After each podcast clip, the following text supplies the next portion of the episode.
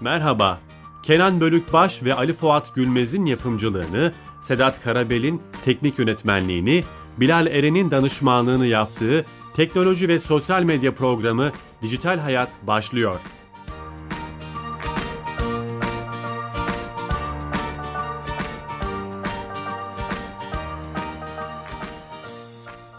Dijital Hayat'a hoş geldiniz. Teknoloji ve internetin hayatımıza etkilerini konuştuğumuz programımızda bu hafta dijital ekonomiyi, özellikle de internet ekonomisini ve geleceğini konuşacağız. Bu konuyu konuşmak için ekonomi doktoru hem de ekonomi habercisi ve gazetecisi Sabah gazetesi ekonomi müdürü Şeref Oğuz hocamla konuşacağız. Onunla beraberiz. Hocam hoş geldiniz. Hoş bulduk. İyi yayınlar diliyorum. Sağ olun. Teşekkürler. Hocam aynı zamanda bu bilgiyi de vermemiz lazım. Siz İnternet Society yani internet grubunun kurucularındansınız. Bu çok hem dijital ekonomiyi konuşmak için de çok önemli bizim. Kar, ama, kar amacı gütmeyen internetin teknik çalışmalarını yapan bir grup bu. Ee, bu, üyeli, bu, bu üyeliğinizde konuşmak isteriz ayrıca.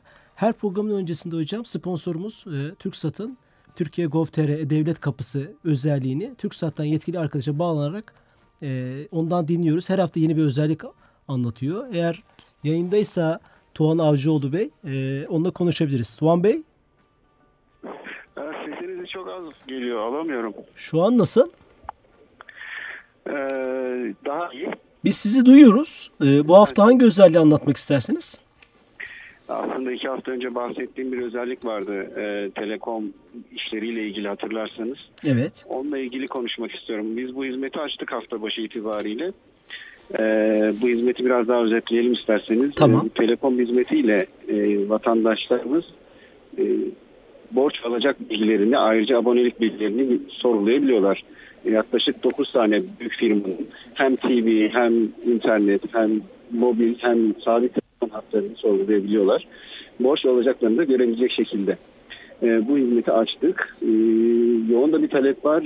Açtığımız günden bu yana 30 bin aşkın e, tıklanma, hizmeti tıklanma noktasına gelmiş durumda. Bunu bilgilendirmek istiyorum. 3-4 gün oldu sanırım yeni. Doğru doğru çok doğru. 3-4 gün oldu. Ee, yani pazartesi sonuna itibariyle açmıştık. O gün saymazsak 4 gün içerisinde 40 bin civarında neredeyse e, hizmet kullanılmış görünüyor. Süper. Ee, ve biz bunu mümkün olduğu kadar yaygınlaştırmak istiyoruz ki bu mağduriyetlerin önüne geçilmesi için çok önemli bir başlık. Çok teşekkür ederiz. Hayırlı olsun. Yeni servis ve hizmetlerle tekrar haftaya görüşmek üzere. Teşekkür ederiz. Çok teşekkür ederiz. Sağ olun. Kolay gelsin. Sağ olun, sağ olun.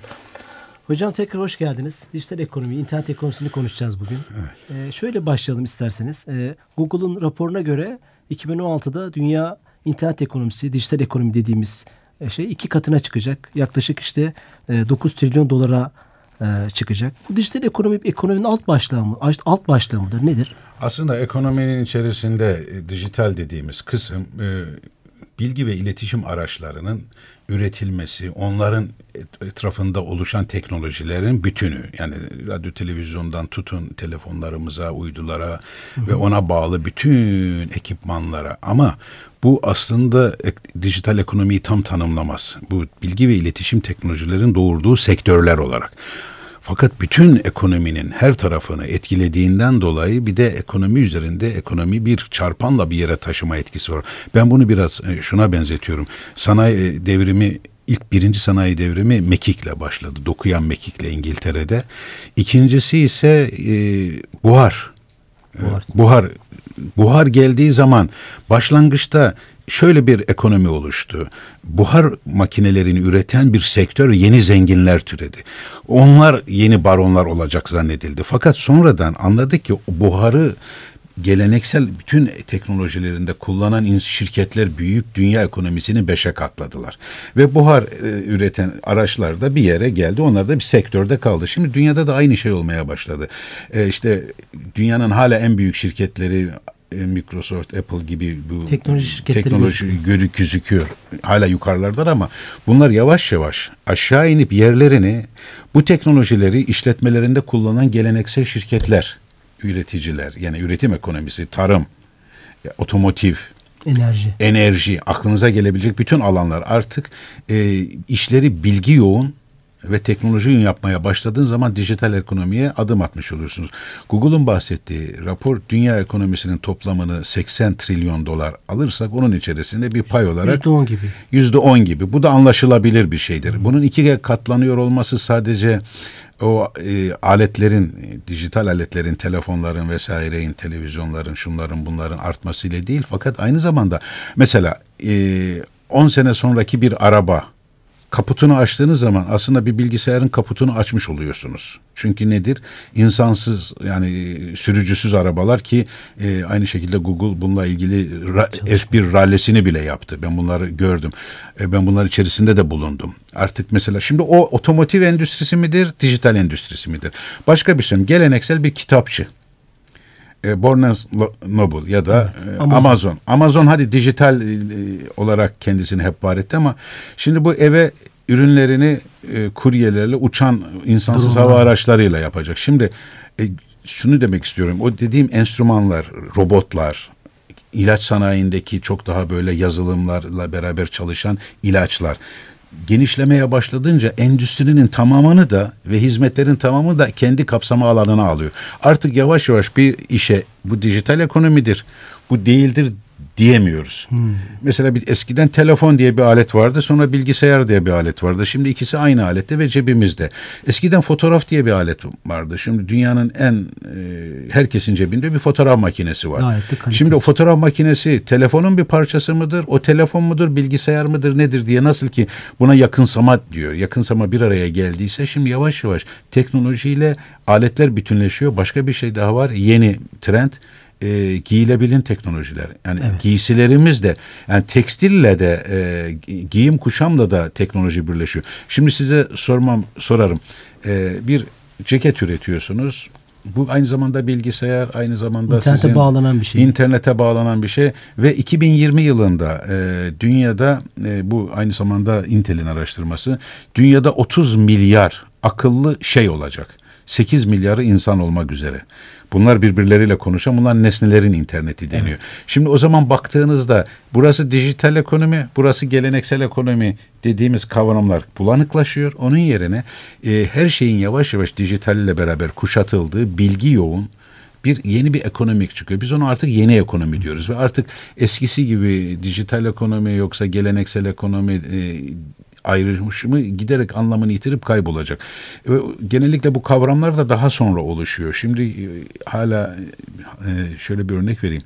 İkinci Dünya Savaşı'na kadar Birinci Dünya Savaşı'nın adı e, Birinci Dünya Savaşı değildi, Büyük Savaş'tı. İkincisi olunca onu birinci diye tanımladık. Şimdi bu evet. e, dijital her şeyi kapladıktan sonra eskiyi anımlama, hatırlamak üzere eski iş modelleri diyeceğiz. Yeni iş modelleri, hmm. yeni yaşam tarzları, eski yaşam tarzları diyoruz. O açıdan ben e, bu dijital ekonominin kendisinin büyümesini sadece aletler ya da e-ticaret gibi dar bir alana yavaş yavaş sıkışıyor bu kavramlar. Sanki bu anlamda her tarafı kapsayacak gibi Bütün sanayi süreçlerinin aslında dijital teknolojileri evet. kullanması olarak tanımladınız. Gayet Bilgi, güzel. Evet. Şimdi aslında ne iş yapıyor olursanız olun öncelikle iş süreçleriniz vardır. İsterseniz bir kana arabası üretin tarım toplumunda ya da pulluk.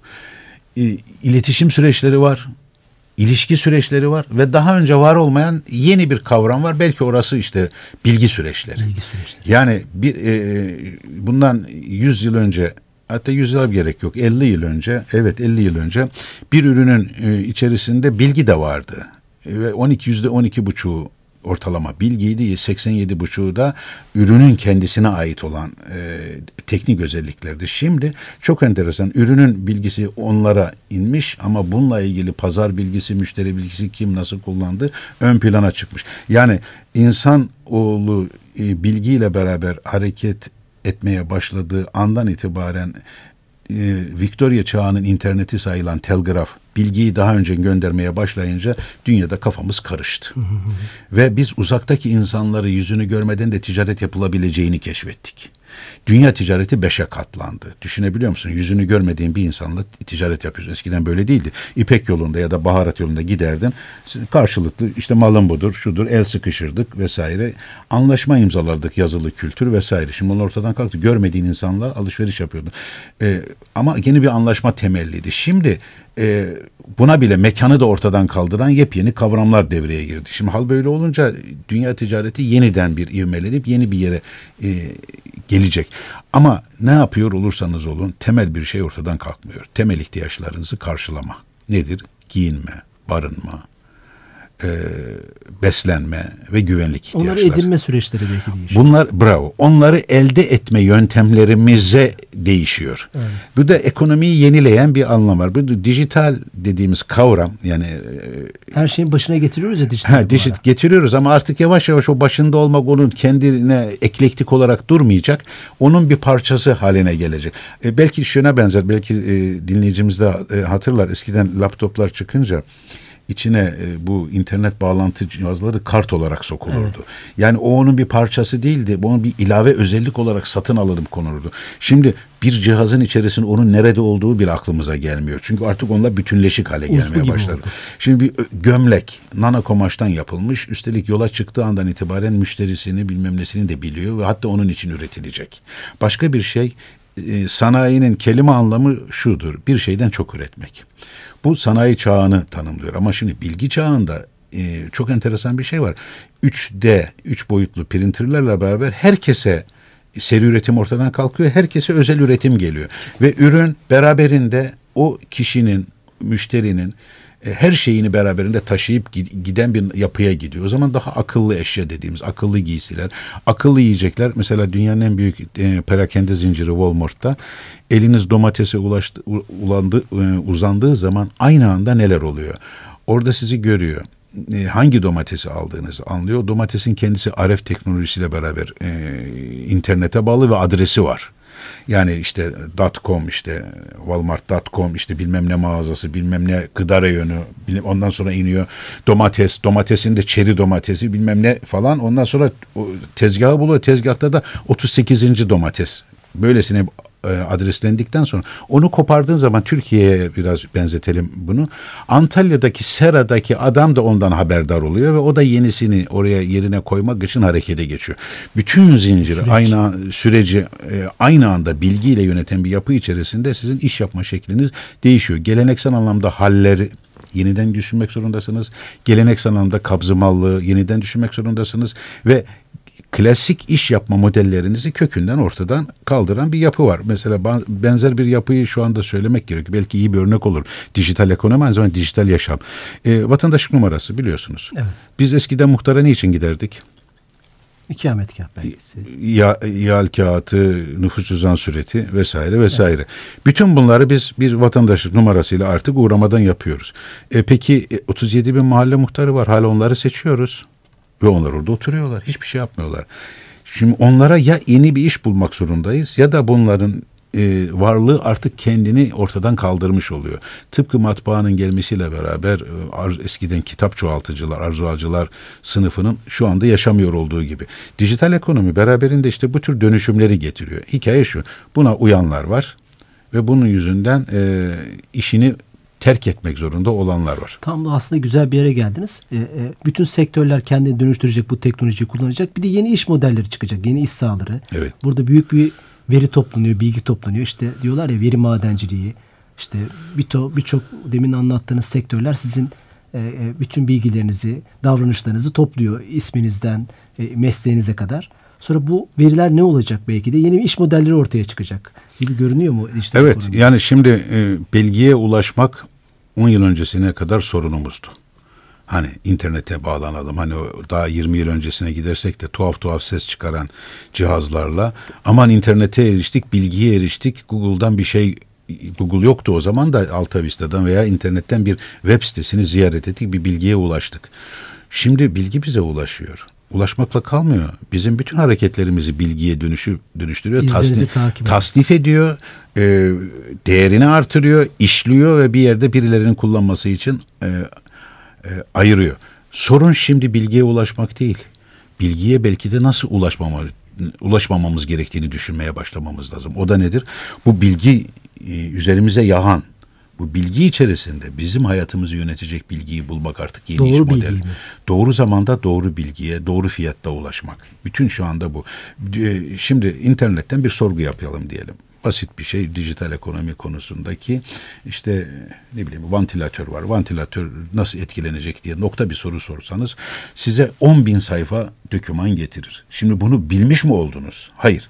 Şimdi yavaş yavaş nedir? Gerçek hayattaki gibi sizi bunu anlatacak bir bilgiye ihtiyacınız var. O işin bilgisini. Kardeşim bu şu şu işe yarar gibi nokta bilgiye verildiği zaman hayatınız yürüyebiliyor. Yoksa yani internet hakkında bir binlerce e, linkin ya da dosyanın aşağıda olduğu bir bilginin sizi üstünüze yağıyor olması sizin hayatınızı güzelleştirmiyor. Size ne lazım eğer iş yapıyorsanız bunların içerisinde eğer turizmciyseniz sizi e, para ödemeye hazır, hizmetinizi almaya e, hazır olan insanlara ulaşmak. İşte bu bilgiyi böylesine e, işleyip size e, hayata geçirecek hale getiren insanlar yeni bir katman sunacak ve onlar aslında bilginin baronları olarak yeni bir sınıf olarak gelecekler. Yoksa internete herkes ulaşıyor. E, bütün bilgiler emrinizde. Ne yapabileceksin bu bilgilerle baş edemedikten sonra? Bilginin yönetilmesi konusunda iş kolları çıkacak ve size evet, o konuda evet. şey verecek. Bilgi simsarları diyorum ya da güzel bir isim bulun. İşlenmiş bilgi, katma değeri yüksek bilgi yani. Peki şimdi bu özellikle e, sosyal medya hepimizin yoğun olarak kullandığı ve gönüllüce bütün bilgilerimizi yüklediğimiz, içerikleri onunla paylaştığımız sosyal medya şirketleri, işte Facebook, Twitter vesaire gibi müthiş bilgi havuzları oluşuyor. Hmm. Bu bilgi havuzlarını da e, çeşitli stratejik amaçlarla e, hem ticari hem pazarlama hem başka dijital ekonomi içinde kendileri güç olarak çünkü bütün hizmetler ücretsiz. Güç olarak yükseliyorlar, yükseliyorlar dünyada ve Türkiye'de. Ama gel, gel gelelim hep tartıştığımız bir şey. Bu şirketler e, bu gelirini paylaşma noktasında biraz cimri davranıyorlar sanırım. Bir küçük düzeltmeyle başlayayım. Ücretsiz dediniz ya. İsterseniz bunu gelin bir daha düşünelim. Ücretsiz değil. E, mahremiyetiniz karşılığında alınıyor onlar. Size ücretsiz gibi geliyor değil mi bize? Evet. Ha. Hayır mahremiyetini vererek onu imkanı alıyorsun. Nedir mahremiyet? Daha kıymetli. Ne zaman? Mekan bilgisi. Ne yaptığın davranış bilgisi. Harcama bilgisi.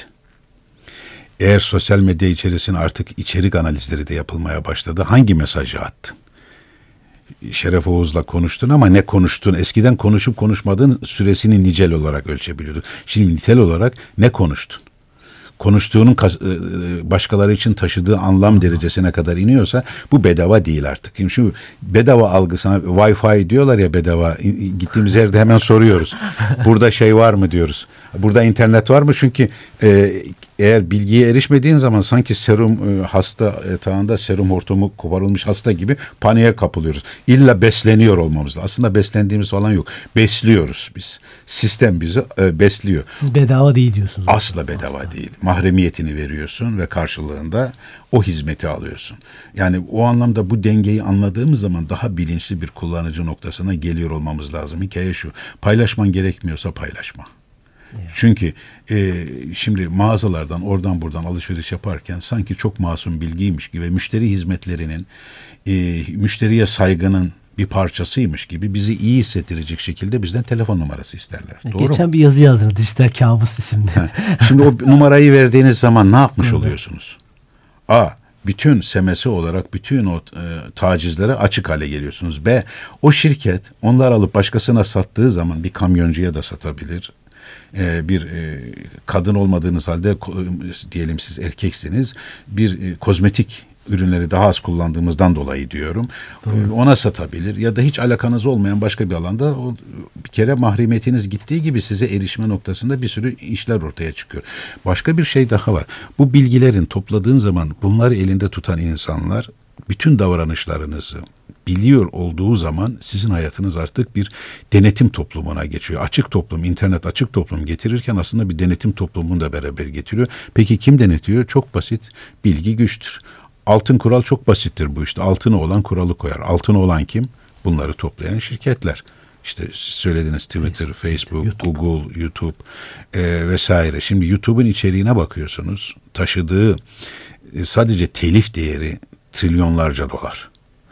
Şimdi bunlar bedava verilmiş gibi görüyoruz biz bunları. Fakat değil. Bunu oraya giren insanlar profilleriyle beraber aynı zamanda başka bir şirkete pazarlanarak karşılığı oradan alınıyor. Siz para ödemiyorsunuz ama birileri para ödüyor. Ama toplamda sizin aldığınız, size satılan her ürün içerisinde tercihi siz yaptığınız gibi zannediyorsunuz ama değil.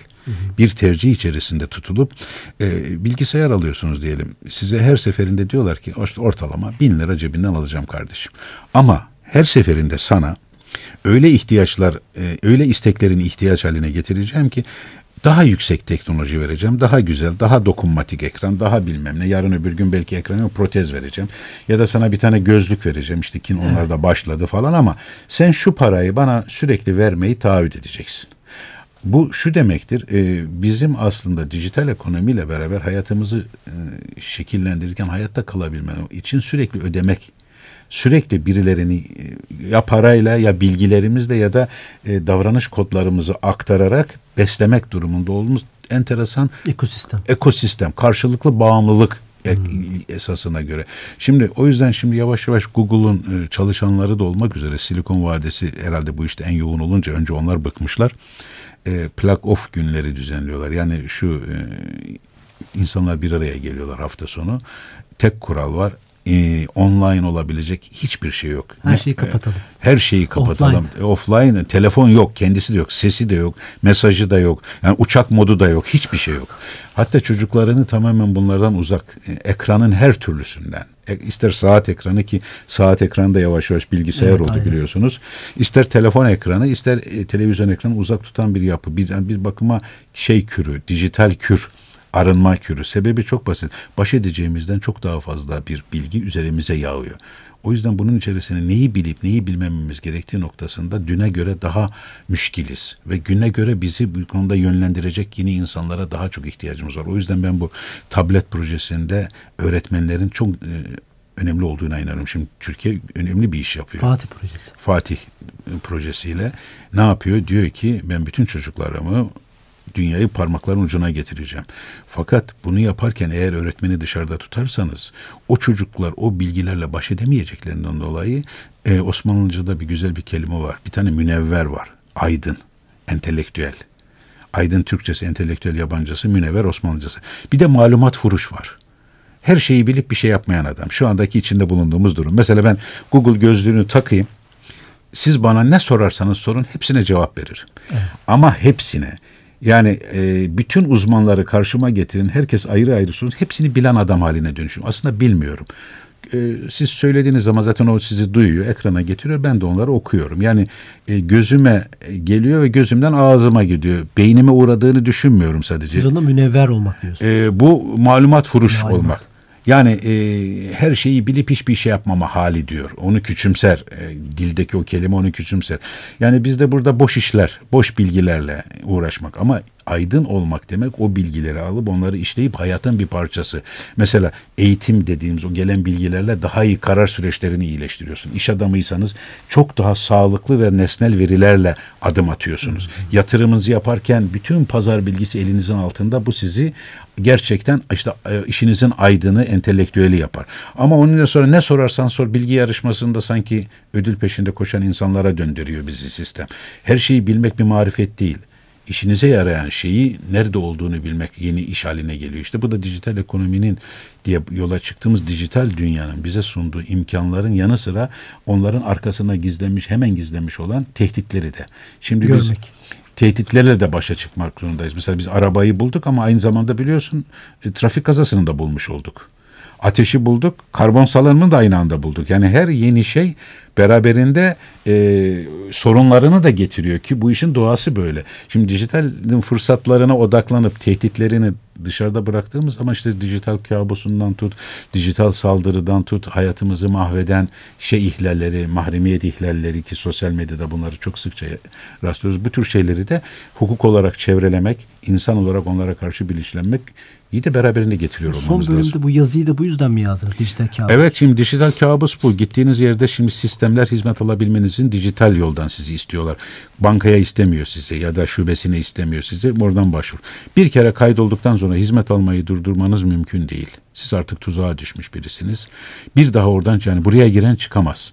almadığınız hizmeti sürekli İptal edemiyorsunuz. İptal edemiyorsunuz ve sürekli olarak sistem girişe yönelik. Bu ipek e, böceği kafesi vardır. Bir taraftan girer dışarı çıkamaz gibi. Biz giriyoruz mesela bir bankadan kredi kartını iptal etmeyi düşün. Asla ulaşamazsın. Ne mail adresi vardır ne telefon vardır. Ve sürekli olarak kuyruğunu ısıran yılan gibi aynı yere dönen sesli yanıt sistemleriyle döndürür sizi. Buradan çıkılıp çıkış yok. Mesela bunların düzenleniyor. Buna karşı da devletin vatandaşı, bireyi dijital e, dünyanın getirdiği bu tür tehditlerden koruyan düzenlemeleri de eşanlı olarak yapıyor olması lazım. Genelde hayat yürür, hukuk arkasını toparlar. Şimdi dijital o kadar hızlı ilerliyor ki hukuk arkasını toplamakta biraz yavaş kalıyor. evet, toparlamakta zor oldu. Evet. Yani e, son bölümde son bir dakikada şunu belki sorabilirim size. Özellikle bu SMS'ler işte bankalara verdiğinizde bunun çözümü ne sizce? Yani hukuksal şeyler hani e, düzenlemeler yapıldıktan sonra bilinçlendirme mi ne düşünüyorsunuz? Hani son yani bununla ilgili olarak bir düzenleyici kurum olması gerektiğini düşünüyorum. Devletin bu konuda gerçekten vatandaşın mahremiyetini bu alanda da koruyan, sanatçısını veya telif hakkını koruyan düzenlemeleri koyması yetmiyor, uygulaması gerekiyor diye düşünüyorum. Hocam çok teşekkür ederiz. Ben Ayağınıza sağlık. Çok hani çok güzel bilgiler verdiniz. O münevver bilgisi de çok orijinaldi bizce. Ee, sayın seyirciler, sayın dinleyiciler, e, bu bu hafta dijital ekonomiyi e, ekonomi doktoru Sabah gazetesi ekonomi müdürü Şeref Oğuz hocamızla konuştuk. Haftaya yeni konu ve konuklarla tekrar görüşmek üzere. İyi günler diliyoruz.